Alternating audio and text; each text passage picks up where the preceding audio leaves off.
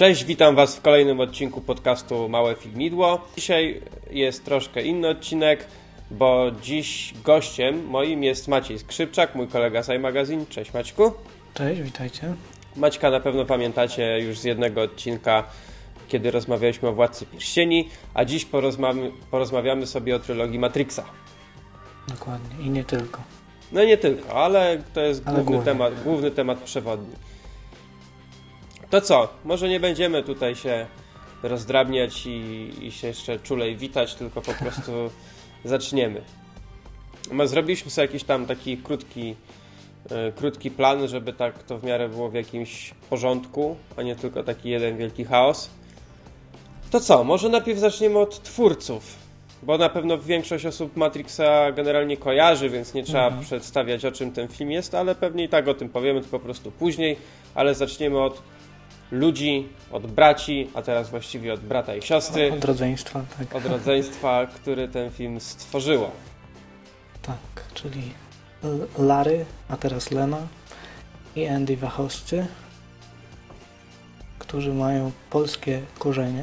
Ich ojciec był Polakiem. Jak można wywnioskować, wywnioskować trochę z nazwiska. Tak, można troszkę wywnioskować. Ja pamiętam, że jak film się y, skończył i były napisy y, końcowe filmu, to jak zacząłem, że reżyseria Wachowski Brothers, to tak w kąciku ust się uśmiechnąłem. No i oni, oni stworzyli, oni właściwie wcześniej nie byli tak jakoś bardzo rozpoznawalni, prawda? Oni tam... Nie, oni zaczynali od y, w ogóle od pracy przy komiksach. Głównie się najpierw zajmowali dla Marvela jakieś robili komiksy nawet. Ale tak właśnie, tak jak powiedziałeś, nie byli znani. To byli goście, którzy, znaczy nadal są, tylko wtedy jeszcze zanim, yy, zanim Matrixa stworzyli, byli bardzo zafascynowani też y, mangą mhm. i, i, różnymi takimi klimatami, co potem można to bardzo w Matrixie yy, zauważyć. No i nagle właśnie było tak, że wyskakuje jakiś film do kin, Matrix, tajemnicza nazwa. Jak się czytało opis filmu, to jeszcze bardziej wszystko było tajemnicze, pogmatwane. Kolesie zrobili to kolesie, o których nikt nigdy wcześniej nie słyszał, a podobno jakaś tam rewolucja miała być związana z tym filmem. No i co? Film wszedł do kin, zaczęli ludzie oglądać i tu jedno wielkie wow. Tak. No ja powiem, e, nie byłem akurat w kinie na tym filmie, ale, ale bardzo miło wspominam go, ponieważ to był w sumie pierwszy film, który obejrzałem na komputerze. To był, to był rok 99, kiedy, kiedy Matrix szedł do kin. Jakoś później się pojawił. Niechlubnie powiem, że w sieci. Jakoś moja siostra go załatwiła. I pamiętam, że w sumie w, te, w tamtych czasach to były takie pierwsze czasy, kiedy ludzie zaczęli w ogóle oglądać e, filmy na komputerach. Komputery nie były jeszcze przystosowane w sumie do takich rzeczy, o czym świadczył chociażby fakt, że e, kiedy ja oglądałem z tatą e, ten, ten film, no to mieliśmy taki słaby komputer, że odtwarzacz filmu nie wiedział, że trzeba zablokować wygaszacz ekranu. I jak się wygaszacz włączał, to wieszał cały komputer po prostu. I jajca były, bo trzeba było ruszać myszką przez, całe, przez cały film. Też, też pamiętam te czasy. No, poza tym napisów nie było wtedy, tak rozpowszechnionych. I pamiętam, że siostra moja była w kinie na tym filmie i, i później nam tłumaczyła na żywo. Stała nad nami i tłumaczyła, co mówić. E, co mówili, nie? Bo ja wtedy byłem szczylem w sumie 11 lat miałem.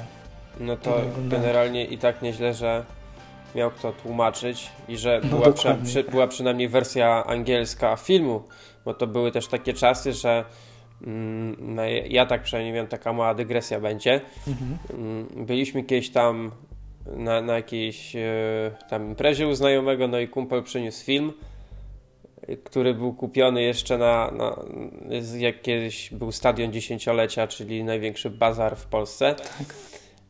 to, to kumpel właśnie kupił film Amityville, który był tam jakimś e, remake'iem y, tam starej serii horrorów y, i kupił go właśnie na, na stadionie.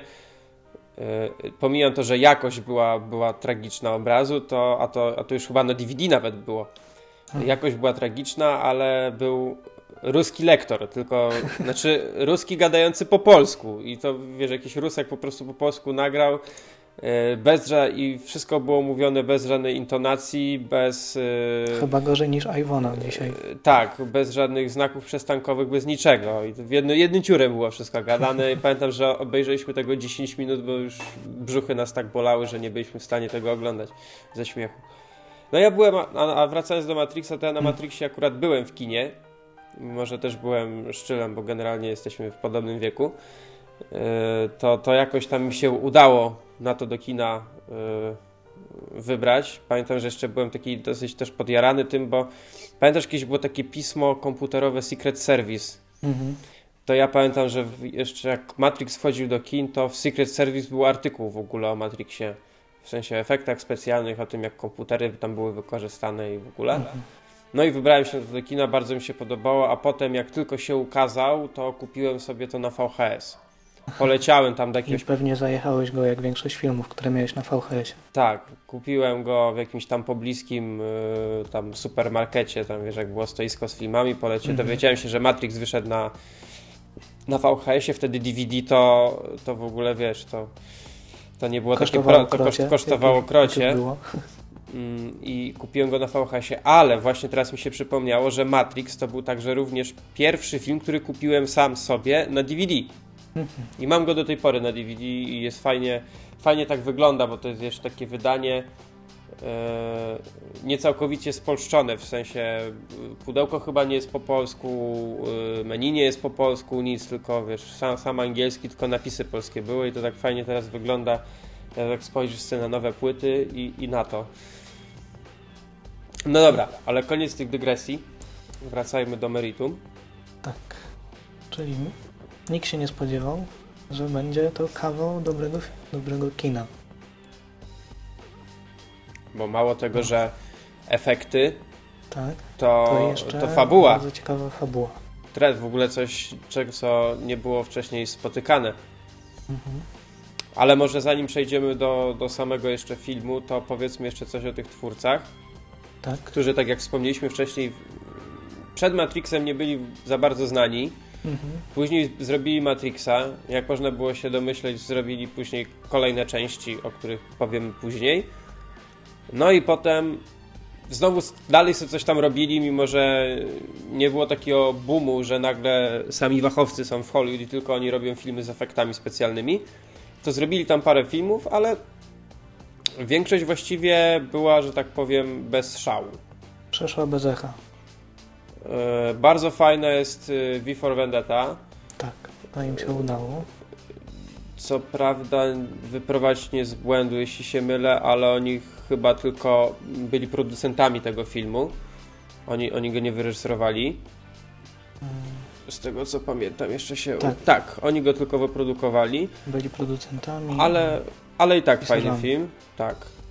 Ale za to wyreżyserowali taki film jak Speed Racer, który u nas właściwie nie został jakoś wspaniale przyjęty, bo jest to, jest to adaptacja y, anime, takiego chyba z lat... O tej samej nazwie. Tak, chyba tam z lat 80. chyba anime było, czy, czy coś takiego, już nie pamiętam dokładnie.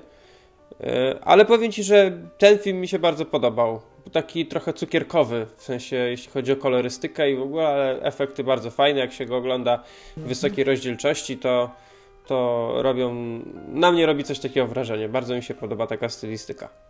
A tak to właściwie nic więcej takiego oszałamiającego. Teraz wchodzi, będzie wchodzić do kin yy, Cloud Atlas, to u nas to chyba normalnie przetłumaczyli Atlas chmur. Słyszałeś o tym coś? Wiem, że ma, że ma wyjść, ale, ale więcej o nim nie słyszałem. No, to jest adaptacja jakiejś tam powieści i oni w ogóle to chyba we trz... Yy, oni to reżyserują jeszcze z jedną osobą, czyli łącznie film ma trzech reżyserów. No i tu gwiazdorska obsada Tom Hanks, Halle Berry, Hugo Weaving, znany z Matrixa. Mhm. no i tam jeszcze parę, Susan Sarandon chyba tam jeszcze gra, jeszcze parę takich postaci, których nazwisk nie pamiętam, ale kojarzę z twarzy. Więc, więc może się zapowiada coś ciekawego. No i to jakoś, jakoś film. niebawem to jakoś wchodzi, Zobaczymy. ale z tego, z tego co widziałem po zwiastunach yy, to mocno zagmatwane. Hmm. To tak poważnie. Ale Matrix też był mocno zagmatwany. Ja, ja wiem, że do tej pory niektórzy nie rozumieją, o co tam chodzi w tym filmie. No, można się pogubić, to na pewno. No, film, mhm. wchodzi, film wchodzi chyba w przyszłym tygodniu w Stanach do kin, mhm. czyli właściwie tak samo jak Nowy Bond. No, ale dobra, wróćmy już do Matrixa, trochę tam powiedzieliśmy o, o twórcach. Tu jakby ktoś był zmieszany, że mówiliśmy, że wcześniej był Lary, teraz jest Lana, to po prostu jeden z braci. Przeszedł zmiany płci? Tak. Co było dosyć y, takie tajemnicze i trochę intrygujące z jednej strony, z drugiej tak. trochę przerażające, ale jest wolność, każdy może robić co chce. No dobra, to co? I co z tym Matrixem? Może powiemy tak pokrótce, o czym Matrix jest, jeżeli ktoś nie oglądał bądź nie rozumie. Tak. Z tego, co się dowiadujemy w filmie, pierwszej części Matrixa, to jest to tak naprawdę symulacja świata, w którym ludzie żyją. E, wszyscy ludzie myślą, że to jest prawdziwy świat, a w rzeczywistości to wszystko jest wyimaginowane, stworzone przez e, komputery, przez sztuczną inteligencję, która tak naprawdę wykorzystuje wszystkich ludzi jako swoistego rodzaju baterię. Bo później to jest dopiero wyjaśnione, jak, jak do tego doszło, więc może później dojdziemy do tego. No i ludzie żyją sobie, egzystują. W błogiej nieświadomości. W błogiej nieświadomości, tak. Razem z, z programami komputerowymi, które też są bądź, bądź to ludźmi, bądź tam odpowiadają za jakieś procesy zachodzące na, na Ziemi, tej wyimaginowanej. Ale jest też grupa ludzi, którzy e, żyli w prawdziwym świecie i postanowili uwalniać osoby, które nie do końca wierzyły, że, ten, że ta symulacja jest prawdziwa. No, no i, tu pojawia nam tak... się e, nasz e, główny bohater filmu, czyli Neo, grany tak. przez Keanu Reevesa, który, który ma jakby w tym świecie matrixowym ma dwie osobowości, bo z jednej strony jest e, pracownikiem korporacji, a z drugiej jako jest... Thomas Anderson. Jako Thomas Anderson, a jako Neo to jest y, jakiś tam hakerem, hakerem komputerowym. Mhm. No i kontaktuje się z nimi, z nim Trinity, czyli jedna z tych y, osób, o których wspomniałeś wcześniej, mhm. żyjących w realnym świecie, którą gra Carrie Ann Moss. Tak. No i... Y, Neo się dowiaduje, że on myślał, że on szuka prawdy, a tak naprawdę się okazało, że to ci wszyscy żyjący w prawdziwym świecie szukali jego. Dokładnie, zwłaszcza Morfeusz, którego Neo bardzo tak namiętnie poszukiwał. Tak. Wszystkich jego, e, wszystkie jego ślady tropił. No i się okazało, że Morfeusz sam do niego przyszedł. Morfeusza gra Lawrence Fishburne. Więc... Yy... No, więc oni no, tak się w końcu spotykają. Akcja, tak? tak się powoli wszystko zaczyna. Od, od pamiętnych słów podążaj za białym królikiem.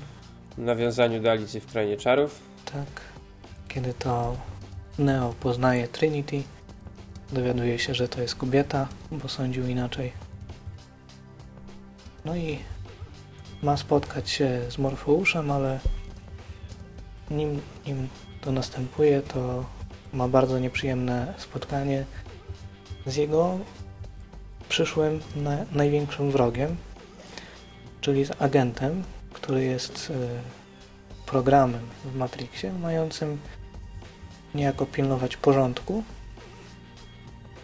ale w sumie w takim destrukcyjnym znaczeniu. Bo ma eli- eliminować e, wszystkich, wszystkie osoby, które chciałyby ingerować w tego Matrixa, chciałyby się wydostać z niego. No i tutaj zaczynamy e, pierwszy szok, który ja przeżyłem jak oglądałem. Ta pamiętna scena w pokoju przesłuchań. Tak. Z tym wpuszczeniem tej sondy. Tak, z puszczeniem sondy i, i wcześniej jeszcze z, e, z ustami. to było niesamowite. No ja pamiętam jak widziałem, jeszcze nie oglądałem filmu i widziałem jakieś e, fragmenty w jakichś programach, wiesz, o filmach, Mhm. czy jakieś, wtedy nie było jeszcze tak, że się widziało w zwiastuny na YouTubie. Niektórzy mogą tego nie pamiętać. No, Tylko właśnie oglądały się jakieś programy w telewizji, czy, czy to polskiej, czy, czy nawet gdzieś tam na jakiejś satelicie, czy kablówce y, na zagranicznej i właśnie pokazywali fragmenty, to człowiek był tak podekscytowany, zastanawiał się, o co w tym chodzi. Co, ja, ja pamiętam, że jak właśnie, zanim obejrzałem film, widziałem jakiś, jakąś zapowiedź y, w jakimś programie coś, to myślałem, że ten film będzie zupełnie o czymś innym. Ale to pewnie też związane z tym, jakie, jakie pokazywali urywki, no i nie zdradzali w tych No to- urywkach nic z fabuły. Naprawdę nie spodziewałem się takiego filmu. Myślałem, że to będzie zupełnie coś innego. No, ale potem, y, potem już właśnie y, nie będziemy tak streszczać sceny po scenie. Neo y, zostaje uwolniony, uwolniony, y, jest już, znajduje się w tym realnym świecie. Przeżywa oczywiście szok.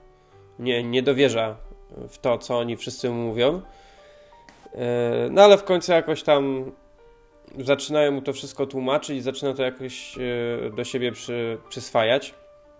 Tłumaczą właśnie to, co, co się stało, że, że na początku XXI wieku ludzie stworzyli sztuczną inteligencję, która zaczęła się wymykać spod kontroli.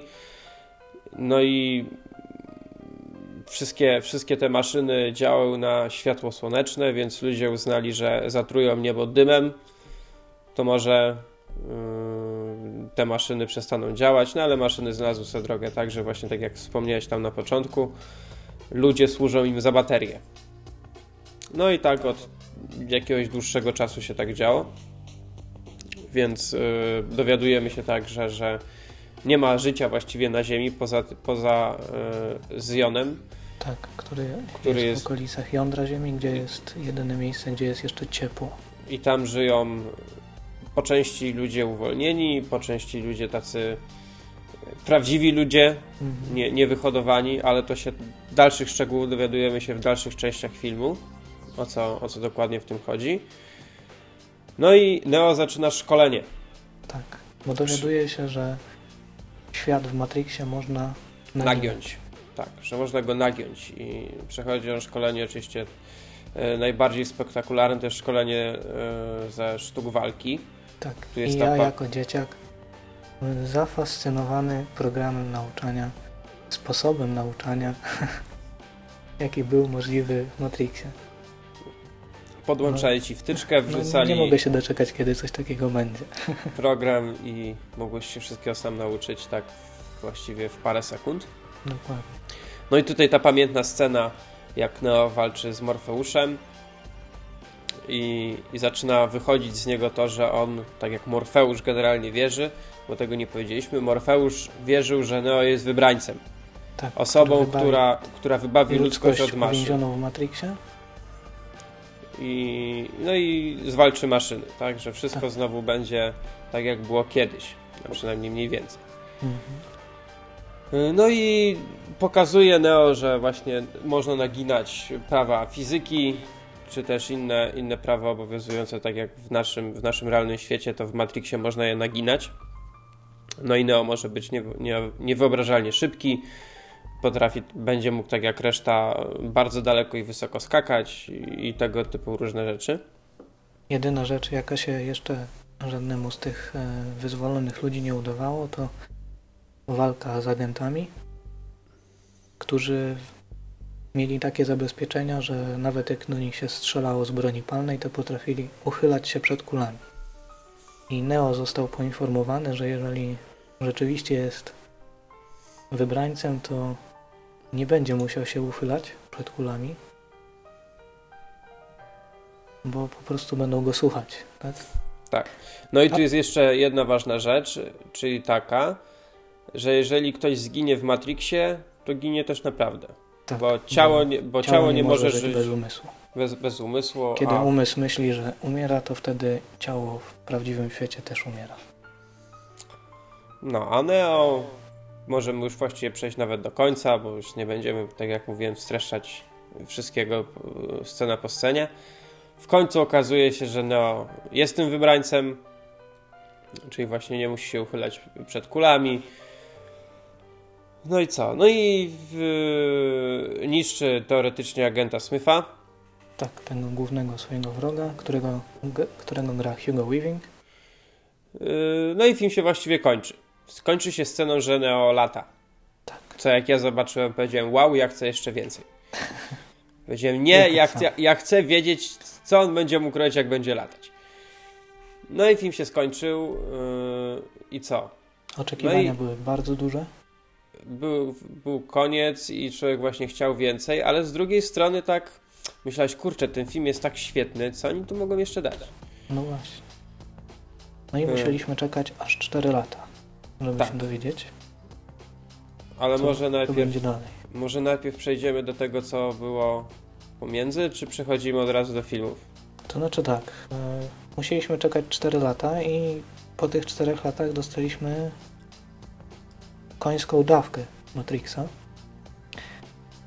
Właśnie przechodząc do tego, o czym, co, co masz na myśli, bracia Wachowcy e, przygotowali no, bardzo duży zestaw. Dwa filmy, serię dziewięciu krótkometrażowych e, filmów anime, tak zwana seria Animatrix i grę komputerową Enter the Matrix. I może, żeby trzymać się jakoś chronolo- chronologii fabuły, e, no to e, należałoby najpierw powiedzieć o Animatrixie. No To musisz ty głównie powiedzieć, bo ja to oglądałem bardzo, ale to naprawdę bardzo dawno temu. No mi się udało ostatnio przypomnieć sobie te dziewięć e, części. Tak jak powiedziałem, no to są e, oparte o anime, filmy krótkometrażowe, wykonane w bardzo, bardzo różnych technikach, ponieważ e, w zasadzie bracia Wachowscy zwrócili się do do swoich guru. Oni, tak jak powiedziałeś, byli fanami mang, więc wybrali się do Japonii i poprosili tam najsławniejszych twórców właśnie o stworzenie e, filmów nawiązujących do świata Matrixa. Cztery, cztery z tych filmów, co prawda, napisali bracia Wachowscy, ale zostały one zrealizowane właśnie z twórców z Japonii. No i o czym one są? W zasadzie są o różnych rzeczach. E, Dowiadujemy się przede wszystkim, to chyba najważniejsze, właśnie jak, po, jak doszło do powstania Matrixa. I tutaj e, szczególnie w dwóch filmach The Second Renaissance, w części pierwszej i w części drugiej, możemy się dowiedzieć, że kiedy już ludzie stworzyli tą sztuczną inteligencję, kiedy ona się e, rozpowszechniła na całym świecie, to była taka sytuacja, że pewien człowiek chciał się pozbyć robota, który mu usługiwał. Tak po prostu, traktując go jako przedmiot, chciał się go pozbyć, ale już się wtedy okazało właśnie, że ta sztuczna inteligencja ma chęć życia, no i ten robot nie dopuścił do wyrzucenia go, no i w wyniku tego zamordował swojego właściciela i, i, i, jeszcze jednego pana, który miał wymienić tego robota na jakiś nowszy model. No i postawiono tego robota przed sądem i na całym świecie zaczęły pojawiać się pytania, a co, że jeśli rzeczywiście te roboty mają duszę, tak? Ludzie się zaczęli zastanawiać, no ale znaleźli się przeciwnicy tej teorii. E, roboty zostały zepchnięte e, całkowicie wypchnięte z miast ludzi i założyły własne miasto 01, miasto państwo w zasadzie, w którym egzystowały, no i w pewnym momencie chciały zaproponować ludzkości sojusz. Niestety ludzie na to nie przystali, no i właśnie wtedy rozpoczęła się wojna między ludźmi a, a tą sztuczną inteligencją, no i w której niestety ludzie przegrali. Właśnie myśleli, że odcinając te roboty od słońca, od światła słonecznego odetną je od ich energii. No ale jak już powiedzieliśmy, nie, był, nie była to przeszkoda. Właśnie posłużyli się ludźmi, żeby dostarczać ich im energii. No i w ten sposób stworzyły dla tych ludzi Matrixa, którym byli oni nieświadomi, że są wykorzystywani. Z kolei e, nawiązując te- już na przykład do... Z tego co pamiętam, jedna Mhm. część była o tym, jak Neo e, wyzwala z Matrixa jakiegoś dzieciaka. Tak, I to jest ten dzieciak, który się potem pojawia w drugiej i, I w trzeciej i części. trzeciej części filmu, bo jak ktoś ogląda film, to ja się zawsze zastanawiałem, skąd ten dzieciak się wziął. Mhm. Ta, ta, ta, ta historia jego jest tak znikąd praktycznie. No i tutaj jest nie, to... nie jest to jedyny przypadek, o czym jeszcze powie, powiemy. Nie, to właśnie tutaj było, ja to pamiętam akurat ten filmik, że tutaj było to wyjaśnione. No właśnie, ja też tak jak, jak oglądałem pierwsze te nowe części, to właśnie też najpierw obejrzałem filmy, dopiero później się dowiedziałem o Animatrixie, no i dopiero, dopiero wtedy człowiek e, mógł zrozumieć lepiej, o co chodziło. No więc właśnie tam poznajemy tego chłopaka. W jednym z też z filmów, który jest e, bezpośrednim poprzednikiem, niejako takim wstępem do drugiej części Matrixa, czyli Matrixa Reaktywacji, jest też e, film Ostatni lot Ozyrysa. Opowiada on o załodze. E, Nie wiem, jak ten statek nazwać. Po angielsku jest hovercraft, więc taki E, poduszkowiec. Poduszkowiec, no tak było tłumaczone u nas. No, taki futurystyczny ten poduszkowiec, Tak. który umie też latać. I załoga takiego, e, takiego statku, który się nazywał Ozyrys, zawędrowała gdzieś za granicę bezpiecznych terytoriów w miarę, w których poruszali się ludzie i zobaczyli, że roboty zaczęły się przekopywać prost do Zajonu. Oczywiście po, po wypowiedzeniu wojny roboty ciągle dąży, dążyły do tego, żeby zniszczyć ludzkość. No i ta załoga Ozyrysa zrozumiała, że muszą jak najszybciej ostrzec mieszkańców Zajonu. Ale niestety oni też zostali zauważeni przez roboty, no i tam wywiązała się walka razem z ucieczką. I oni postanowili zostawić informacje w Matrixie, co się dzieje. No i później w samym filmie już e, my się dowiadujemy, że została ta wiadomość odebrana. Ale ym, jeszcze zanim przejdziemy do filmów, bo myślę, że już o, o Animatrixie ja nie mam więcej do powiedzenia, chyba że ty No, masz. jak, nie, ja tak jak mówiłem, ja tak bardzo dobrze nie pamiętam, ale tak sobie stwierdziłem, że może zaraz jak skończymy później nagrywać, to sobie To zaczniesz. e, Powtórzysz. gdzieś, gdzieś sobie może wiesz, przejrzę jakieś Mhm. sklepy, może gdzieś jest na jakimś Blu-rayu czy na czymś, e, to bym sobie kupił. Generalnie tak noszę się długo z ochotą kup, kupna wszystkich części na Blu-rayu. Co prawda, jak niedługo powiem, nie jestem fanem drugiej i trzeciej części, jakoś tam wyjątkowo. Mhm. To kupiłbym już, żeby mieć spokój, mieć wszystkie, wiesz, na, na DVD mam właściwie tylko yy, pierwszą część, a te pozostałe, znaczy generalnie wszystkie też oglądałem, bo sobie od kogoś pożyczyłem na Blu-rayu. No i nawet jak wiesz, fanem nie jestem taki, no to fajnie co oglądać w tej wysokiej rozdzielczości. No ja, ja akurat uważam, że w- Full HD to jest jeden z najfajniejszych wynalazków w kina i telewizji w ostatnich latach, nie jakieś tam durne 3D, które Dokładnie. jest nikomu niepotrzebne.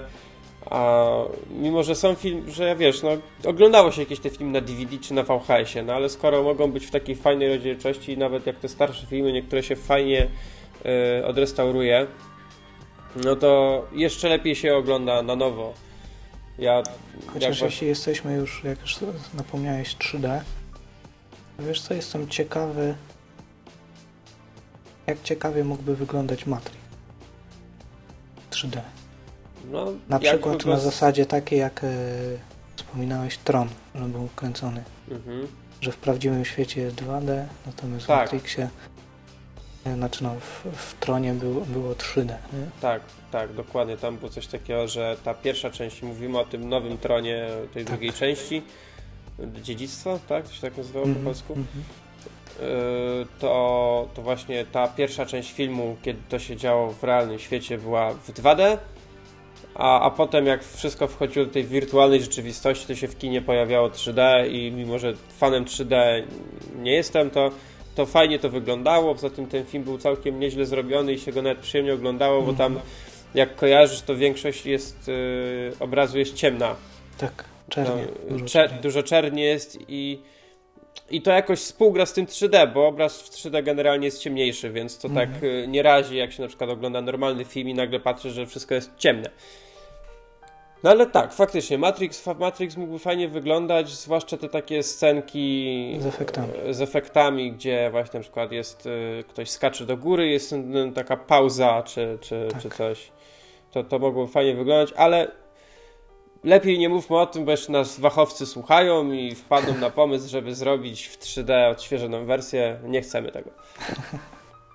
No lepiej nie, nie. To jeszcze tak, zanim przejdziemy właśnie do filmów, to jeszcze, jak już się trzymamy tej chronologii, mm, to pojawiła się gra Tak. Enter the gra- Matrix, y, która jest jakby mm, wstępem, tak? Ona jest chyba wstępem do. Tak, ona do- się dzieje drugiej, chronologicznie, ona się dzieje części. pomiędzy ostatnim lotem Ozyrysa, a Matrixem reaktywacją i jeszcze nachodzi niejako na Matrixa reaktywację. No Ja pamiętam, że, że grałem w to kiedyś, dawno tam temu. Nie pamiętam kiedy ta gra wyszła. Ale, ale grałem w nią i tak całkiem, całkiem przyjemnie się grało. No tak jak mi wcześniej wspomniałeś, że ludzie byli trochę zawiedzeni, bo, bo chcieli grać y, Neo czy Trinity. No a tutaj gramy Niobe i, i duchem czyli, czy, czy, czyli właśnie postaciami z drugiej, trzeciej części filmu, które są takie niejako drugoplanowe. Ghost to jest w ogóle chyba nawet trzecioplanowy. Bym No powiedział. ale ja przyznam się, że ja nie grałem w tę grę. W sumie nie udało mi się w żadną grę ze świata Matrixa grać. Ale dowiedziałem się, że to jest dosyć duża strata, bo kiedy oglądałem dodatki e, do Matrixów, to było tam wyjaśnione, że w tej grze samej Enter the Matrix e, znajduje się dodatkowa godzina filmu, która jest w takich tak zwanych cutscenkach, z których też dużo się dowiadujemy, na przykład. E, Dużo, dużo lepiej można by było zrozumieć e, przejście pomiędzy Matrixem pierwszym filmem, a Matrixem reaktywacjami, prawda? Bo tam właśnie się dowiadujemy chociażby o tym, że ma być atak, e, że dużo, że dużo ludzi zostało właśnie wyzwolonych dzięki Neo, bo w filmie, zostaje, w filmie jest tylko napomknięte o. No tak, bo generalnie jak kończy nam się mm, pierwsza część filmu, Mhm. Matrix, y, y, Neo zostaje już oficjalnie tym wybrańcem. Yy, ni, ni, niszczy agenta, wylatuje sobie w górę. No i dobra, zaczyna się druga część filmu i nagle widzimy, że Neo to jest taki totalny przekozak, którego każdy uwielbia. Dokładnie. I jest taki przeskok. No może że nie każdy. W sensie każdy, wiesz, że ludzie o nim wiedzą, że wiesz, potem wkraczają do tego zajonu i każdy wie, kto to jest Neo. Tak. Więc to taki jest strasznie duży przeskok i, i nie wszystko można połapać. Bo e, akcja Matrixa reaktywacji dzieje się 6 miesięcy po pierwszym Matrixie. A to nawet nie wiedziałem dokładnie ile. No ale sama gra, ja mówię, grałem w nią już bardzo dawno temu i do końca nie pamiętam o co w niej chodziło. Pamiętam tylko, że to była taka niezła kobyła, bo to było chyba na pięciu płytach. To niektórzy, niektórzy którzy słuchają, zwłaszcza młodsze osoby, mogą nie pamiętać tych czasów. Ale Kiedy... to właśnie dzięki temu, że był tam film. Część, część filmu, nie? No pewnie tak, tylko pamiętam, że wiesz, to było tak jak, pamiętasz Baldur's Gate? Grałeś w Baldur's Gate'a pewnie, czy nie grałeś? Nie grałem, ale wiem co to jest. Yy, to tam na podobnej zasadzie było, że grałeś z płytą drugą w tak. środku i nagle gdzieś tam skaczesz w ogóle gdzieś nie, nie wiadomo gdzie w historii, w fabule gry i, i, zmień, musi, płytę. i zmień płytę na 4 albo na 5. I tak żanglowałeś tymi płytami. No, fa fajna gierka była całkiem. Ja, że jakby nie wiem, ona chyba była tylko na, na PC. Szkoda, to może bym sobie na konsolę kupił. No ale dobra. To co, przechodzimy do, do, do drugiej i trzeciej części? Tak, przejdźmy do tego. Ja... Bo w ogóle trzeba powiedzieć, że drugą i trzecią część można rozpatrywać jako całość. Tak, bo one były kręcone w tym samym czasie. W tym samym czasie. Co uważam, że było strasznym błędem. Ale znaczy, do, tego, do tak. tego przejdę później. Dlaczego tak uważam? Mimo, mimo, że trzeba na nie patrzeć jako na całość, to widać jednak dużą różnicę jakościową między częścią drugą a trzecią. Przynajmniej ja to tak odbieram. W sensie trzecia jest lepsza? E, nie, trzecia jest najgorsza. No, dokładnie. Według mnie. e, druga jest fajna. Druga mi się podobała. E, no w ogóle powiedzmy, że w drugiej części no wiadomo, Neo jest tym wybrańcem, jest przekozakiem, ale się okazuje, że nie do końca. Agent Smith którego pokonał, okazuje się, że żyje. Dodatkowo potrafi się klonować i powoli przejmuje kontrolę nad całym Matrixem, no i planuje zniszczyć i Matrixa, żeby się z niego uwolnić. I ludzkość. A przy okazji też ludzkość. General... No i w sumie te dwie części skupiają się na też konflikcie między Neo a agentem Smithem z wieloma pobocznymi wątkami. Generalnie, jakbyśmy jeszcze wrócić na chwilę do jedynki. Mhm. Jedynka to jest świetny film akcji, można by powiedzieć. Tak. Z kapitalnymi efektami, jak na tamte czasy. E, to była właściwie spora rewolucja. Bardzo przecież ten, od tego filmu zaczął się boom na niektóre rodzaje i efektów i w filmach, i, i w grach, i, i w ogóle. Yy, ale miał rewelacyjną fabułę też. I to wszystko było ze sobą spójne. Natomiast w drugiej i w trzeciej części, a zwłaszcza w trzeciej, akcji nie, akcja jest, owszem, jest, jest parę, parę naprawdę bardzo fajnych scen, jest kupa efektów, ale to tyle, że aż czasami głowa od tych efektów boli mhm. i prawie w ogóle nie ma fajnej fabuły. A szczególnie w trzeciej części. Jest tam jakaś tam generalnie historia, bo to wszystko jest, wszystkie trzy części są w jakiś tam sposób ze sobą powiązane, zwłaszcza druga i trzecia. No wszystko, wszystko się kręci też wokół, wokół tej przepowiedni, że wybraniec ma zniszczyć maszyny. I wyzwolić no i w tej drugiej i trzeciej części dowiadujemy się, że to była bójda Resora. Tak no naprawdę. tak. I, i, I, genera... I tak to zostało pogmatwane, że nawet ja do końca nie rozumiem, o co tam chodziło w końcu z tym. Szczerze mówiąc. Więc, y, więc tak trochę, trochę to spaprali. Ja na przykład zauważ, że to nawet widać po okładce, czy tam po plakacie do filmu, że te barwy takie, mimo że Matrix sam w sobie te wszystkie, ten kod cały to jest zieleń, Mhm. to taka trochę niebieska poświata dominowała, ta, takie kolory. A już yy, dwójka i trójka, wszystko jest zielone. Tak. Oglądasz film i widzisz jedną wielką wydaje, zieleń. Yy, że to też był to też było pionierskie posunięcie. No właśnie, tak jak powiedziałeś, przez y, całą trylogię Matrixa przewijał się taki zielony filtr, który w sumie ten zielony, zielona poświata się pojawiała mm, w świecie Matrixa, natomiast niebieska była w świecie rzeczywistym, żeby Mhm. można było odróżnić. Nie? W sumie to był pierwszy film, który, który coś takiego chyba wykorzystywał, jeśli, jeśli nie jeden z pierwszych. Nie wiem, czy ty się spotkałeś z czymś takim wcześniej. Wcześniej nie przypominam sobie w tym momencie. Bo później na, później na przykład y, 300, pamiętasz, było Tak. Sepi na przykład. Takiej. No tak, czy nawet y, Sin City, które Tak, Sin City. generalnie czarno-białe, tylko niektóre elementy były kolorowe, tak jak wiem, krew czy, czy, czy, czy inne Jaki- rzeczy. No dokładnie. Jakiś tam film z kolei był cały w, ziel- w niebieskim, niebieskiej poświacie, także to też jest e, taka część wyróżniająca Matrixa, no szczególnie ten pierwszą, pierwszy film. No bo w, dwu, w drugiej i w trzeciej to wszystko było takie dla mnie trochę nachalne. Ja jak przyszedłem do kina, bo byłem, na, na wszystkich byłem Matrixach w kinie, no ale poszedłem na tą drugą część i byłem strasznie podjarany. Bo wiadomo, Matrix świetny był, to No, tutaj też. Ja wiedziałem, że ten film będzie pod pewnym względem hałą, jak tylko zacząłem czołówkę. Jak te, tych literek, tych zoomów w te literki, tego wszystkiego w ten kod było tyle, że to osobny film można by z tej czołówki zrobić. I, I już wiedziałem, że przekombinowali. Już wiedziałem, że to będzie przekombinowane. No i, i tu chciałem wrócić na przykład do tego, co powiedziałem przy okazji tego, jak wspomniałeś o, o tym, że te filmy zostały zrobione razem Mhm. i dlaczego uważam, że to był błąd. Już, już chyba nawet kiedyś to wspominałeś w którymś z odcinków.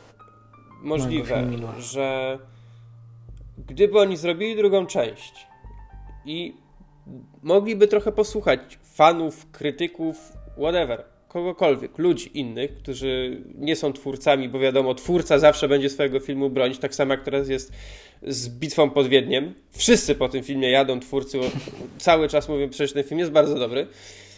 Yy, Gdyby usłyszeli, słuchajcie, zrobiliście obraz kultowy parę lat temu. Teraz zrobiliście kaszaniastą kontynuację. Wiemy, że chcecie zrobić trzecią część. Poprawcie to. To może by to poprawili i by uratowali to wszystko tym trzecim filmem. A ten trzeci film był tak beznadziejny. On tam, wiadomo, każdy z tych filmów ma też takie e, epickie sceny. Tak. Mm, Chociaż jeszcze poczekaj, zanim przejdziemy do scen, bo chciałbym się wypowiedzieć na temat tych ocen. o, Bo w sumie tak naprawdę to nie byłoby tak łatwo. Bo tak jak czytałem, to jeśli chodzi o część drugą, czyli Matrix Reaktywację, to wiesz lub nie, ale zdobyła ona podobne oceny jak pierwszy Matrix. gdzie? E, na przykład Chyba na u Rotten Tomatoes U miał w domu chyba. 73%. Znaczy w, me- w Metacritic miał mniej punktów. Bo pierwszy Matrix miał 70 coś, a drugi miał 63. Natomiast oczywiście pojawiały się głosy bardzo krytyczne, bo dostał Matrix nawet e, nominowany do tytułu 25 najgorszych sequeli, które kiedykolwiek powstały. Nie? Natomiast trze- część trzecia już zebrała bardzo, bardzo niskie noty. Dlatego no i tak by nic nie poprawili, bo krę- te, tak jak powiedziałeś, kręcone były te filmy razem. Ale nie, no nie wiem do końca, czy, czy byłoby tak łatwo wyłapać przy jednak takiej no nie najgorszej krytyce. Ale słuchaj, no były takie. e, były w dwójce. Teraz będę przy dwójce, chociaż Mhm. mam nadzieję, że mi się żadne sceny nie pokrzanie, bo czasami mi się mylą, co było To w dwójce, co było w trójce. E, były sceny naprawdę fajne, bo na przykład w pierwszej części taką epicką sceną, no to była walka ze Smithem, która tam w tym metrze. Która była naprawdę fajna, była wyważona, były dobre efekty, była fajna walka, okej. A mi się dwu- lepiej podobała inna. Jaka? No jaka, nie wiem, powiedz.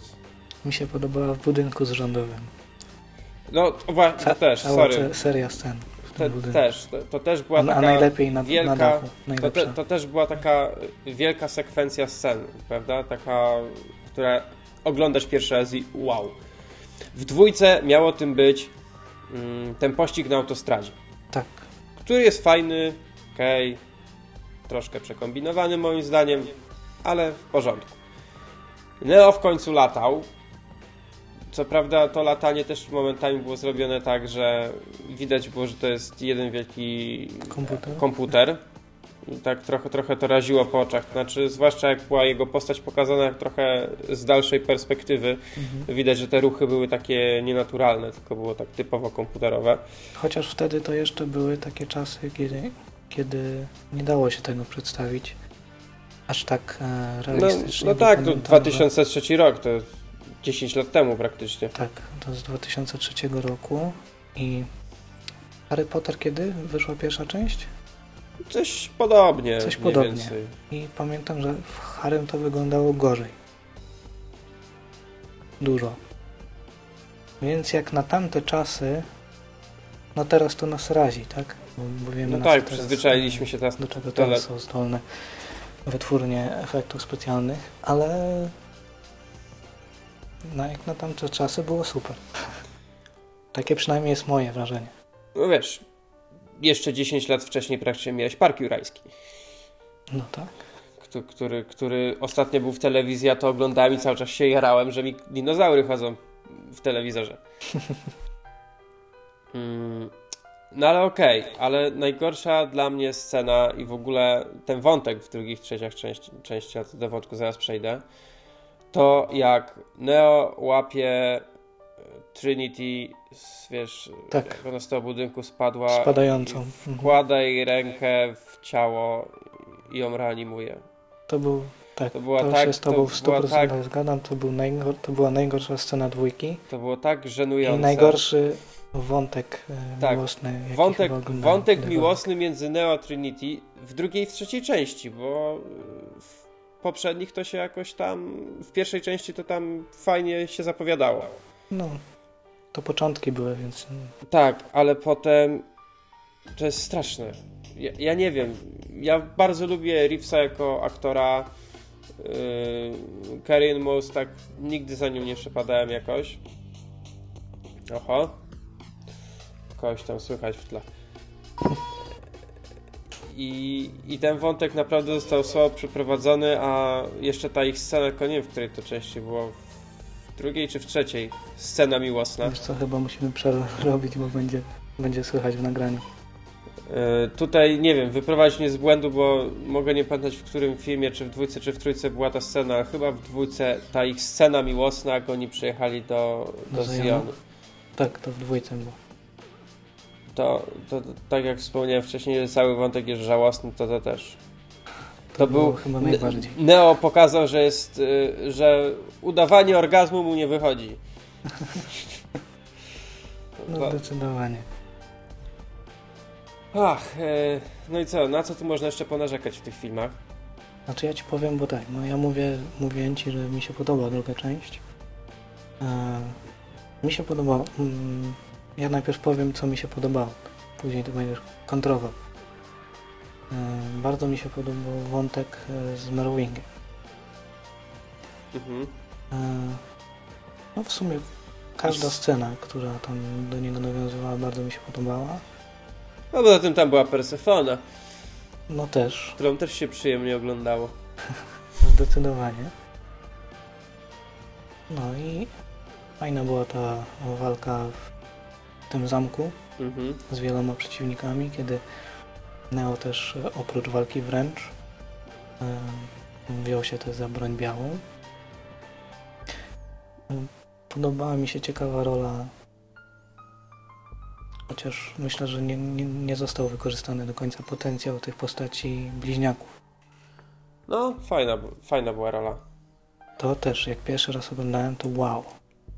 Świetne aczkolwiek za szybko się ich pozbyli. No i w ogóle, no tak jak mówiłem, sam Merowing mi się podobał. On był grany przez Lamberta Wilsona, dosyć znany aktor. Mhm. No i e, jego Persefona, czyli Monika Bellucci. Tak.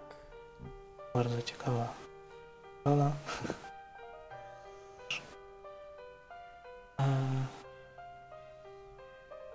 ale nie podobało mi się to, że po pierwszej części Neo był przekozakiem, tak jak powiedziałeś. A tutaj już tak zaczął być słabszy. Ja tego nie rozumiem. Jako wybraniec e, miał niby. No był niejako, miał być niejako Bogiem, tak? Mhm. E, Miał możliwość wszystkiego, zro- zrobienia wszystkiego.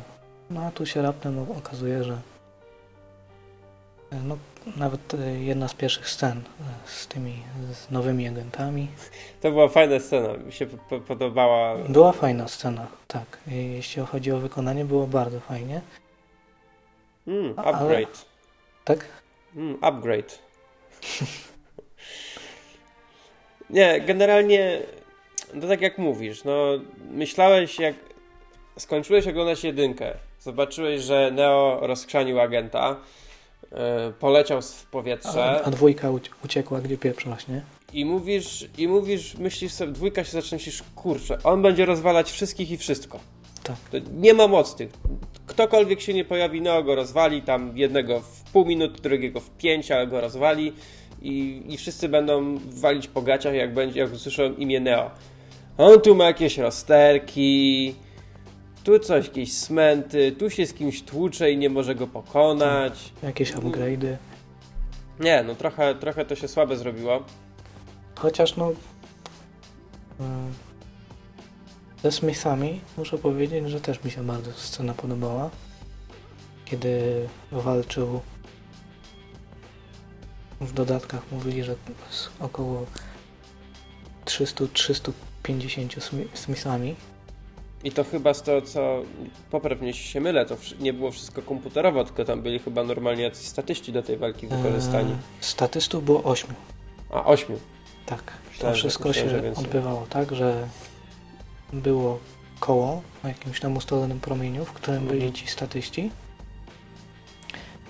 a wszystko dalej to właśnie byli już Komputerowi. e, ko- komputerowo tworzeni Smithowie. No na pewno byli komputerowa w trójce. Finałowej scenie. E, nie do końca też. No, no ale w Wy, takiej wynajęli ilości. tam wielu, wielu, wielu, wielu, wielu statystów, plus jeszcze manekiny. Mhm. Bo nie mam, że chodzi ci o te ostatnie sceny. Tak, tak. No dobra, ale żebyśmy się tak nie, nie zrobili jakiegoś jednego wielkiego chaosu, to dwójka kończy nam się tak, że się okazuje, że Neo to, co potrafi robić w Matrixie, po części może robić też w realnym świecie. Tak. Bo udaje mu się zabić roboty, które Tak. starały się zabić tam załogi statków. Tak, i robi to wyciągając rękę i tam coś tam, coś tam Na czaruje. razie i- im dleje. Tak. I No i kończy ko- film. kończy nam się film yy, i potem on jest tam w, na początku trójki uwięziony między Matrixem a, a prawdziwym światem. Taki czyściec. No, coś takiego. Tam też parę jakichś tam ciekawych scenek było, no ale generalnie film jest kontynuacją wątku z dwójki. Czyli Neo próbuje się cały czas dowiedzieć dokładnie o co chodzi z tą jego przepowiednią. Próbuje, y, spotyka dalej na swojej drodze Smitha. I y, dodatkowo maszyny uderzają na, na Zion i się tam przekopują przez ziemię. Potem się to kończy tak, że wpadają do tego Zionu i w ogóle. No i co? I to jest w ogóle dla mnie, to co teraz powiem, jak ja to obejrzałem, uznałem, że to jest chyba jedna z największych kaszan tego filmu, czyli Neo udaje się do, do miasta maszyn. Oglądasz wszystkie trzy filmy i myślisz sobie, kurczę, kiedy on rozwali te maszyny? I kończy się tak, że zawiera pokój z maszynami. Tak. Ja byłem tak tym totalnie rozczarowany. Przy Jak, czym ginie. jak to pokój z maszynami? Przy czym ginie też. No, no tak, Bardzo no. Wcześniej mu, wcześniej mu ginie laska, no to no, po co on ma dalej żyć? Ale to serio, to dla mnie była totalna głupota i nie mogłem tego zrozumieć. To cześć, to jest mój toster, jesteśmy kumplami, zawarliśmy pokój. No nie, nie podobało mi się to strasznie. No bo tak na dobrą sprawę to nic się nie zmieniło. No Matrix nie. dalej istniał. Jest, generalnie ten film, właśnie cała trylogia, no tutaj możemy przejść jakby do bo wiesz, generalnie o tych filmach można gadać i gadać. Jeśli mówimy nawet o, o, samych filmach, nie już jakiejś tam otoczce wokół tych filmów, tylko o samych filmach można rozmawiać i rozmawiać. Powiedzieliśmy parę rzeczy, które nam się podobały, które nam się nie podobały. Aha, jeszcze ja tylko wspomnę o, o tej właśnie finałowej scenie z trójki, która była, no fajna była. Fajnie, fajnie była zrobiona i ciekawe jest to, że ona się dzieje w deszczu mhm. i z tego co pamiętam, też kiedyś jakieś dodatki oglądałem, że początkowo użyli tradycyjnych zraszaczy, żeby, żeby zrobić ten deszcz, ale potem okazało się, że krople są za małe i zrobili ten deszcz komputerowo.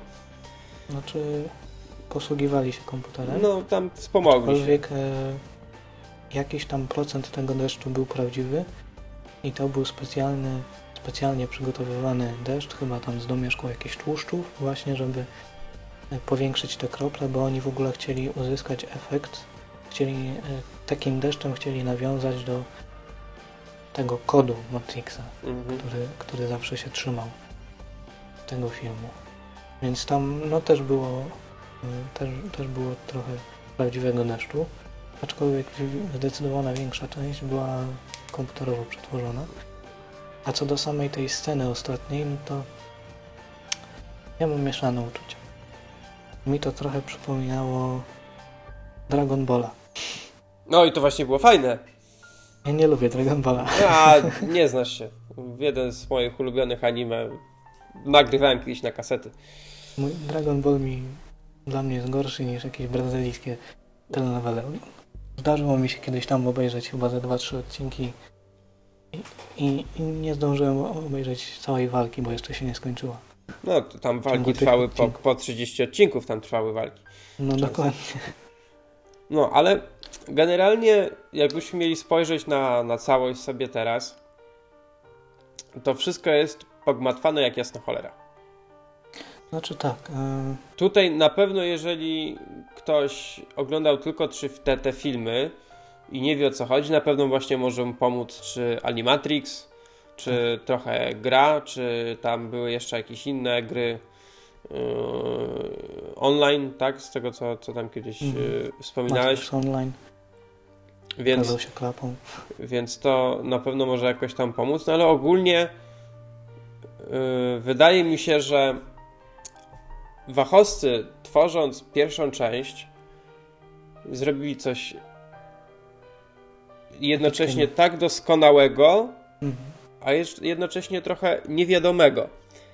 I potem, jak zrobili kolejne dwa filmy, to się trochę sami w tym zaplątali. No też mam takie wrażenie. Bo jednocześnie Prawda, chcieli no, dużo. Do, do, tej drugiej części do pewnego momentu jeszcze można się odnaleźć, ale począwszy od wizyty u architekta, wszystko się zaczyna kaszanić z jednej strony tak e, chcieli coś wyjaśnić, z drugiej trochę jeszcze bardziej coś Dodali. zaplątali i, i to się wszystko strasznie po, pokićkało. No i trochę moim zdaniem to nie wyszło. Mieli po prostu za dużo możliwości i zamiast wykorzystać parę z nich, to chcieli no wiesz, więcej. To się, to się wiąże też z, z czymś takim, że tworzysz film, jesteś nieznanym twórcą praktycznie, chcesz zrobić coś niesamowitego, coś nowego. No ale, no wiesz, jakby tu nie patrzeć, światem rządzi pieniądz. Nie masz tyle kasy. No i także mieli trochę tej kasy i zrobili dużo rewolucyjnych rzeczy, to cały czas patrzyli, ja przynajmniej tak to widzę, cały czas patrzyli przez ten pryzmat fabuły. Chcieli zrobić efekty świetne i to im się udało, ale zrobili też świetną fabułę. Wszystko się jakoś tam tej kupy trzymało, mimo że miało kupę zagadek w sobie. No ale co? Film okazał się mega sukcesem. Kolesie zostali sławni na cały świat. Mieli zrobić następne filmy. No i co? Dostali więcej kasy. Trochę tam pewnie osiedli na laurach. Uznali, no dobra, zrobimy sobie dwa filmy, ale żeby nie tracić czasu, to nakręcimy je w jednym czasie. E, mamy kasy jak lodu, więc walimy efektów specjalnych tyle, żeby one się wylewały z ekranu. A po drodze zapomnieliśmy trochę o tym, Yy, że mieliśmy zrobić też film z fajną fabułą i tak, o, dobra. No dobra, to to wyjaśnimy w jakiś bardzo prosty sposób, w taki, którego nikt by się nie spodziewał, bo jest taki prosty. a to jest zbyt jasne, to tutaj zaplączmy to jeszcze pięć razy. I, i tak zro... jakby do tej fabuły podeszli właśnie tak pod koniec już, nie? Ale jakby nie patrzeć, no wszystkie części, ale zwłaszcza pierwsza, to są filmy już no, kultowe, które na pewno bardzo dużo zmieniły, głównie w branży filmowej, jeśli chodzi o efekty specjalne. Dużo tych przecież yy, pomysłów, yy, na przykład z tymi aparatami, tak, że są wokół aparaty, wokół aktora i ro robią tam zdjęcia. Tak, tak, tak zwany bullet time. No, chyba coś jakoś tak. Ja nie pamiętam mhm. dokładnie, jak to się nazywa. Tak nazwany, kiedy mamy wrażenie, że czas się zatrzymał i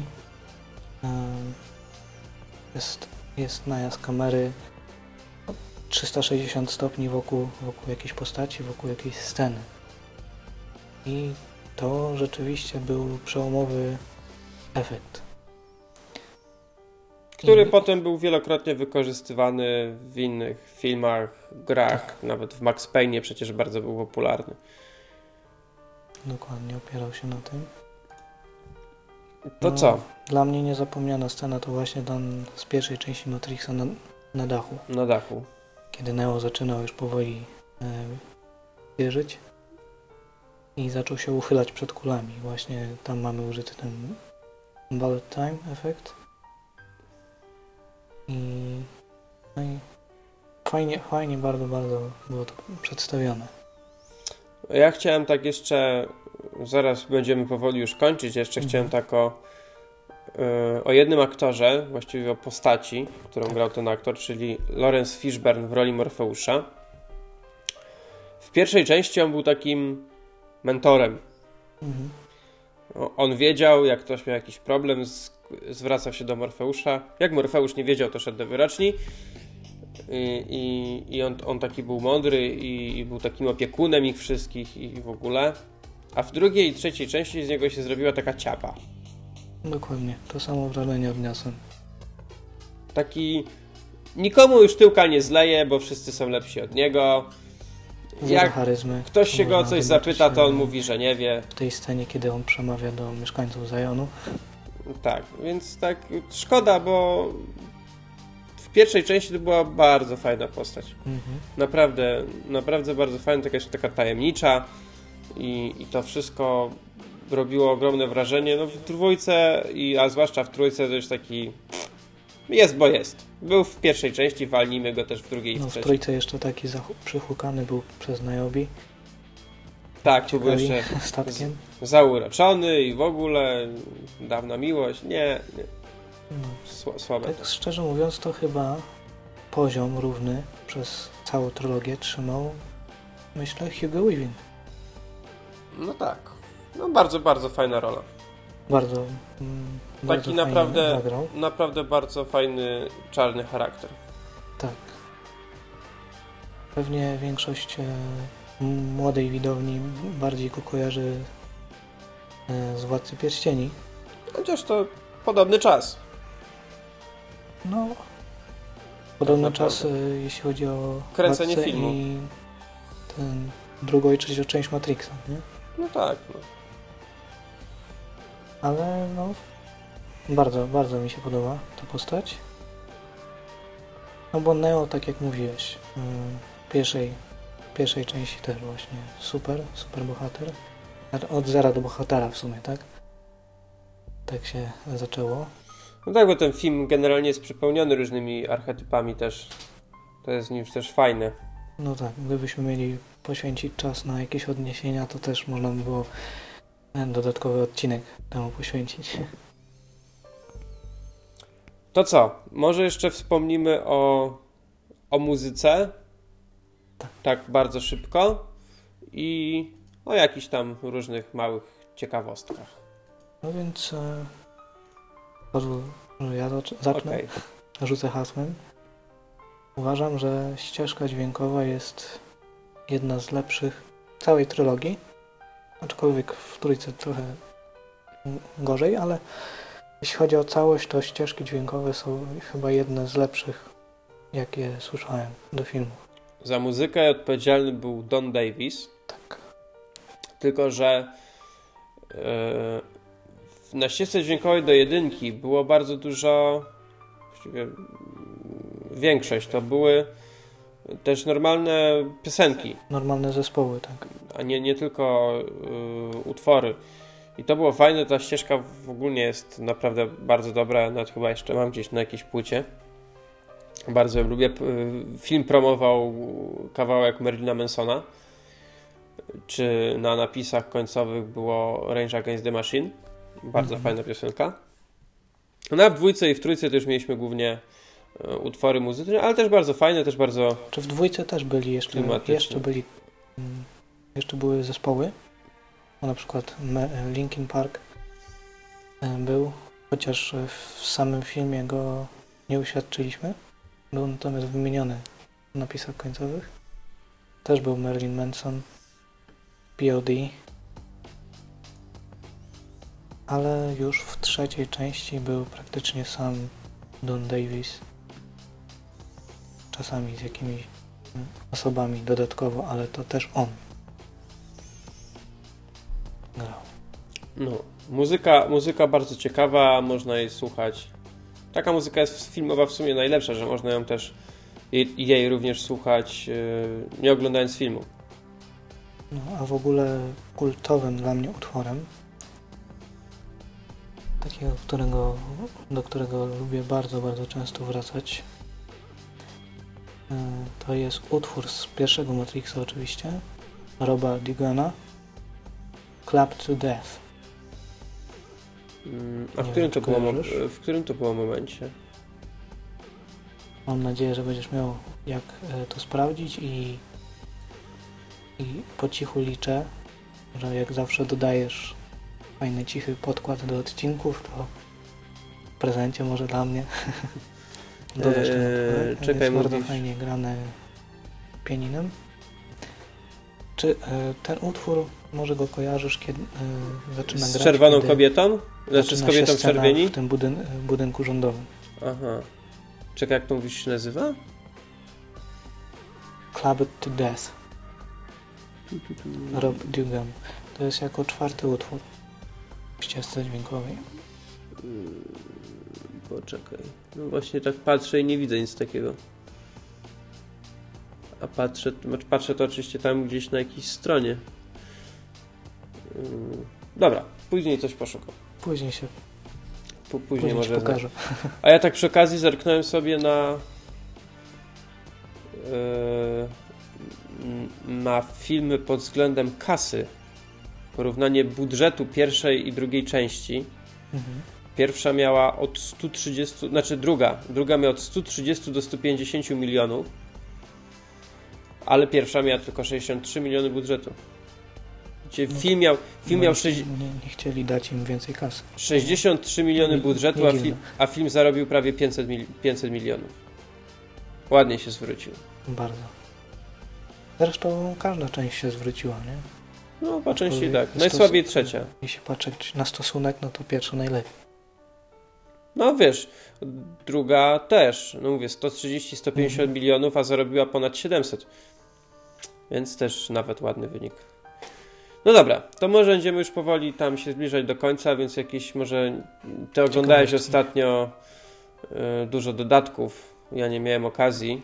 Tak, więc może powiedz coś tam ciekawego. obejrzeć dodatki, no to trzeba przeznaczyć Myślę, że chyba czas takiego jednego Matrixa na obejrzenie wszystkich, jeśli może nie, wie, nie więcej. Nie, nie mówię oczywiście o Animatrixach, tylko o samych takich czystych, technicznych dodatkach. Bardzo mi się w nich podobało to, jak było przedstawione, no głównie to, yy, do drugiej, trzeciej części, ponieważ tam yy, akcja rozgrywała się na różnych przestrzeniach w, duży, w wielkich przestrzeniach przede wszystkim, więc bardzo mi się podobało, jak oni, e, jak to wszystko było z zachowaniem drobnych szczegółów budowane jako miniatury. Na przykład bardzo dużo wysiłku było włożone w to, żeby była dobrze wykonana ta scena, kiedy e, z tym statkiem Niobe i Morfeusz wlecieli do Zajonu Mhm. Pamiętasz, kiedy tam ledwo się otworzyły te wrota? E, no to fajnie był dokument przedstawiony, że no oni oczywiście budowali to wszystko w miniaturze. Ale tak, e, statek na Jobi ważył tonę, taka miniaturka, a te wrota, mimo że mm, były miniaturą, to miały 9 metrów wysokości. Mhm. Fajna miniaturka. Miniatura, no tam nawet się śmieli, że na potrzeby tego filmu powstała taka, y, powstało takie słowo jak maxitura. Właśnie ze względu na y, używanie dużych miniatur, nie? No i y, z drugiej części na przykład ciekawa, ciekawa sprawa była z tą autostradą. Bo najpierw szukali prawdziwej autostrady, mhm. którą planowali zamknąć na 10 tygodni. No, ale jak wiadomo... Nie bardzo. Nie bardzo. Dlatego postanowili, że po prostu zbudują autostradę sami. No i zbudowali odcinek półtora milowy takiej autostrady, no i wszystko tam nakręcili, wszystkie te sceny, które były na autostradzie. No widzisz, w Stanach na potrzeby filmu budują autostrady, a u nas nie mogą. U nas normalnej nie mogą wybudować. No to jest paradoks. Chociaż tamta autostrada. No, wiadomo, że to oprócz tak... asfaltu, no to ściany były drewniane. Nie? No i a, ciekawostka tak też, że po nakręceniu yy, to wszystko rozebrano i przeznaczono to drewno, które tam było użyte na cele charytatywne też. Więc tutaj się też z dobrej yy, strony pokazali bracia Wochowscy. No nie wiem, może jakieś ty masz też ciekawostki? Wiesz co, nie przypominam sobie za bardzo, bo, bo nie, nigdy nie oglądałem e, dodatków, wiesz, jakoś nie miałem okazji, no tam kiedyś, dawno temu, co na... No bo w zasadzie dodatki nie są takie ciekawe, nie?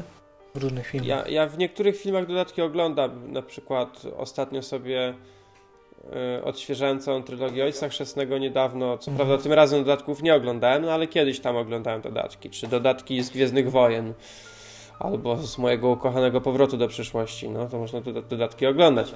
Dam z Matrixa to jakoś... Yy, jakieś są chyba na, na wydaniu DVD, które ja mam tej pierwszej części, to może nas sobie odświeżę, mhm. bo jakby tam z tej pierwszej części bardziej by mnie interesowały te dodatki. Jak to wszystko się tak, wiesz, pomysł się właściwie rodził. Szczególnie w tamtych latach można tak, było tak. zobaczyć, e, jaki to postęp został wykonany. Ale no, ja powiem Ci, że oglądałem dodatki też z zapartym tchem. Nie wiem, czy nawet y, nie z większym niż przy oglądaniu trzeciej części Matrixa. Bo to pokazało, no jak, jak dużo pracy się wkłada w powstanie takich filmów i nawet, nawet ta trzecia część, którą tak mocno krytykujemy, no, wymaga ogromu, ogromu pracy, e, żeby tam przykładowo jakieś e, sceny pięciosekundowe zrobić. Nie no, wiesz, jasne, ja tego nie neguję, to tak samo jak e, we Władcy Pierścieni, co są te scenki, nie wiem, jak jest Gandalf i Hobbici, czy, czy Frodo sam tam herbatę piją, czy coś. Tak. To wiesz, na pierwszy rzut oka może się wydawać, że to zostało komputerowo zrobione, że Gandalf jest duży, a Frodo mały, a to wszystko był skomplikowany plan zbudowany, y, który, na który, który cały czas pracował, żeby była odpowiednia perspektywa. No dokładnie. Więc, więc to często, często jest właśnie tak, że y, nie zdajemy sobie, tak jak wspomniałeś, sprawy z tego, ile jest pracy włożone, żeby uzyskać efekt końcowy, który my widzimy na ekranie na przykład e, sceny walki. Owszem, wielu z nich e, grali dublerzy, ale e, wszyscy ci główni aktorzy przeszli gruntowne szkolenie w scenę, we wprawie w boju, tak? można tak powiedzieć. I na przykład do pierwszego filmu ćwiczyli, ćwiczyli 4 miesiące dzień w dzień uczyli się wa e, sztuki walki. I to jest fajne w zawodzie aktora. Możesz no. się nauczyć, jak potem kogoś sprać na ulicy i jeszcze ci za to zapłacą. Dokładnie. I jeszcze, e, no wiadomo, jakie efekty to fajne przynosi, ale najpierw trzeba włożyć wysiłku. No tak, tak. I na przykład e, Keanu Reeves przez pierwsze tygodnie chodził w gorsecie na te, e, na te wszystkie treningi. E, Kate Moss złamała przecież nogę Mhm. i się nie przyznała, bo e, w trakcie treningu chyba złamała nogę i specjalnie się nie przyznała, żeby jej nie odsunęli od tej roli Trinity. A jeśli chodzi na przykład już o drugą i trzecią część Matrixa, to właśnie z tych wywiadów, które są w dodatkach, dowiadujemy się, że ćwiczyli 8 miesięcy, dzień w dzień. No to- niestety, no są, są Dla mnie to właśnie... kosmos jest, nie? Nie wyobrażam sobie, żeby 8 miesięcy przez kilkanaście godzin Zbierać baty. zbierać baty. No tak, bo to, to racja, nie? Może, może tym głównym aktorom było łatwiej, bo oni mieli już za sobą, tak? Mhm. Ale z drugiej strony 4 lata też minęły, No tak, trzeba sobie ludzie się nie starzeją, nie, nie trzeba, młodnieją, tylko starzeją, Trzeba tak? przypomnieć, nabrać formy. Więc... Ale to się przełożyło też na ostateczny efekt. Ym, Sceny walk nie, nie są takie sztuczne. Są jak, jak na film są bardzo realistyczne. No to tak samo jak wiesz, sceny, e, sceny walk na miecze świetne w Gwiezdnych Wojnach, zwłaszcza w, tych, w tej nowej trylogii, no bo tych wa- ma walk jest o wiele więcej niż w starej. Mhm. E, To też przecież ci aktorzy przechodzili normalnie szkolenie z, z szermierki, właśnie walki, e, walki taką bronią białą w cudzysłowie. I, i, I na pewno to też tam, wiesz, strasznie dużo wysiłku trzeba było w to włożyć, żeby się nauczyć grać, żeby się ogólnie nauczyć tym posługiwać. Potem, tak samo tak jak w Matrixie sceny walki, trzeba nauczyć się choreografii, która, no, jak widzieliśmy na, na efekcie końcowym, prosto na pewno nie była. Więc to jest kupa, jeszcze raz kupa y, pracy, żeby się to wszystko nauczyć, przygotować się.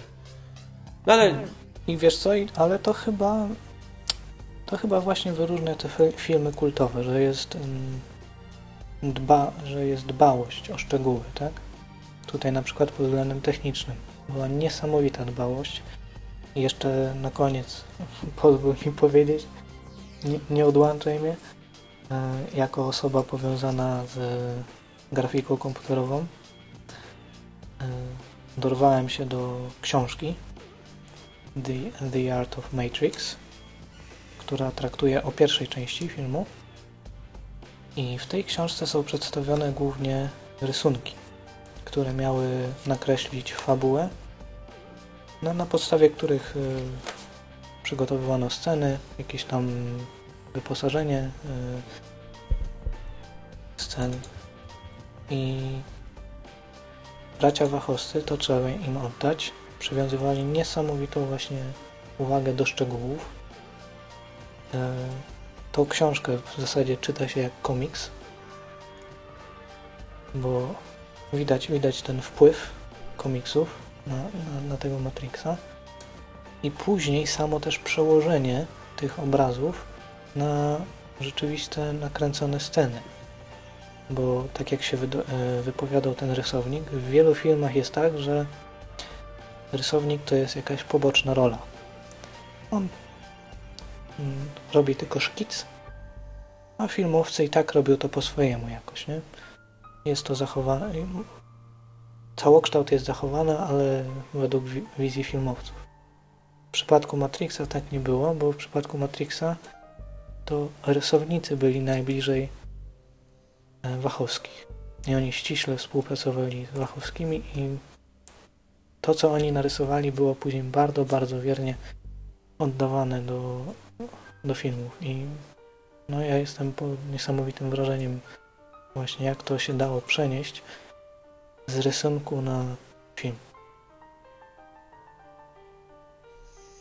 No ja właśnie wiem, te, też, tą, też ta książka wpadła mi w ręce, więc muszę ją sobie któregoś wieczora Polecam, dokładnie tym bardziej, że na końcu jest e, scenariusz. skrypt, skrypt e, z pierwszej części Matrixa, w którym znajdują się też dodatkowe sceny, o których nie wiemy. no, o, który, o który, których nie możemy zobaczyć w prawidłowym filmie. Tak tylko nadmienię na przykład, że e, w scenie, kiedy Morfeusz udaje się z Neo do wyroczni, w filmie jest tak, że on po prostu wchodzi do niej i tam się wszystkiego dowiaduje. W skrypcie natomiast było tak, że przed tymi drzwiami Neo był taki opryskliwy dosyć, Mhm. bo pytał się Morfeusza, a skąd możesz wiedzieć, że ja jestem wybrańcem? Ilu osobom tak mówiłeś? I się tam z tego dowiadujemy, że było przed nim jeszcze pięciu potencjalnych wybrańców. Mhm. Więc takie fajne, ciekawe niuanse. Więc Więc jeżeli jak- uda Wam się kiedyś mm, dorwać tą książkę, to To warto. polecamy. Mhm. No dobra, chyba będziemy już kończyć, bo to już późna godzina się robi, Tak, powoli. E, No, dałeś mi się rozgadać. Mówiłem, pewno- żebyś mi się nie dało. na pewno o wielu rzeczach nie wspomnieliśmy, na pewno w paru rzeczach mogliśmy się tam trochę jakoś pogubić, no ale nie jesteśmy przecież specjalistami od Matrixa, dyplomowanymi. Mm, Mam nadzieję, że jakoś to tam yy, sprowokuje jakąś dyskusję, może w komentarzach, gdzie komentujcie gdzie chcecie, może po, będziemy mogli porozmawiać jakoś o tym filmie tak poprzez słowo pisane. Bo na Tak. pewno bardzo warto z, o całej trylogii, ale przede wszystkim chyba o filmie pierwszym, o którym już mówiliśmy, że według nas najfajniejszy. No i co? No, dziękuję Ci bardzo Maćku za udział. Mam nadzieję, Dziękuję że jeszcze, za, za ponowne zaproszenie. że jeszcze za gadulstwo. jakoś tam jeszcze pewnie przy jakiejś okazji jeszcze wrócimy. No i co? Yy, Maćka możecie sobie poczytać yy, w iMagazine. Jaśka też. Bardzo. Przez skromność ja sobie nie mówię. E, piszę tam głównie e, tips and tricks i różne tam Adobe o programach, tak? Graficzne, trochę tam jakieś rzeczy. Jakieś recenzje. No, co, co wpadnie. Co wpadnie? Co, co naczelny podrzuci, to się Tak. napisze. Pozdrawiamy Więc- Dominika.